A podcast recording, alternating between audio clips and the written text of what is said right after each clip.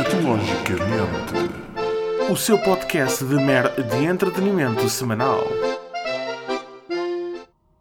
Caros ouvintes, é mesmo verdade, não é clickbait. Aconteceu uma tragédia. Uma tragédia grave que esperamos que nunca aconteça, mas o que é facto é que aconteceu e agora que aconteceu não podemos fazer nada nem sequer voltar atrás. Resta-nos viver com essa dor, na esperança de que anos de terapia nos ajudem a ultrapassar esta horrível tragédia.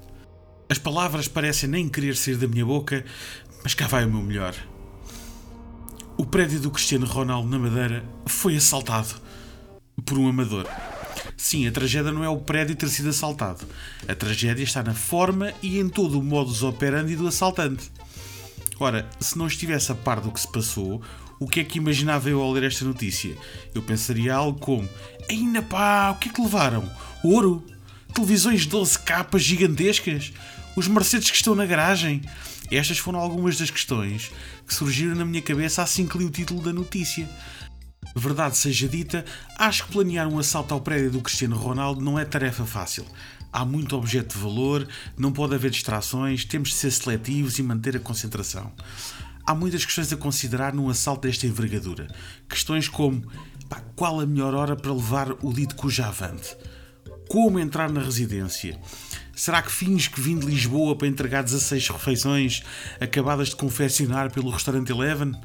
Ou que sou o técnico da TV Cabo e que vim trocar os cabos de cobre por cabos banhados a ouro?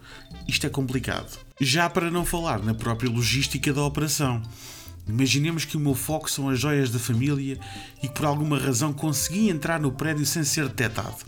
Lá vou eu, mais a minha equipa, sim que isto não é trabalho para uma pessoa só. E de repente repara que as portas dos apartamentos são de ouro. Ora, arrombar as portas para entrar deixa de ser prioridade e a prioridade pode passar a ser desmontar portas e dobradiças e carregá-las de volta para a carrinha. Veem como é preciso foco e organização não é fácil, nem é trabalho para amadores. Mas o que é facto é que alguém assaltou o dito prédio. Supostamente entrou juntamente com um técnico de manutenção, sem ser detectado, e conseguiu sorripiar alguns dos bens mais valiosos da família da Dona Dolores. Só que não. Ora, a pobre alma entrou lá e levou uma camisola autografada da Juventus, juntamente com mais peças de roupa. Este é o mal de se entrar pela porta da garagem que dá acesso apenas à lavanderia. Vira como eu disse que ele era um amador? Ou se trata de o ladrão mais incompetente do mundo, ou estamos a lidar com alguém com um fetiche estranho. É que nem uma maçaneta ou dobradiça de ouro lhe chamou a atenção. Foi direitinho ao cesto da roupa suja. Ou provavelmente a roupa que já estava lavada e pronta a estender. Se calhar era o amaciador que cheirava mesmo muito bem e desnorte-lhe os sentidos.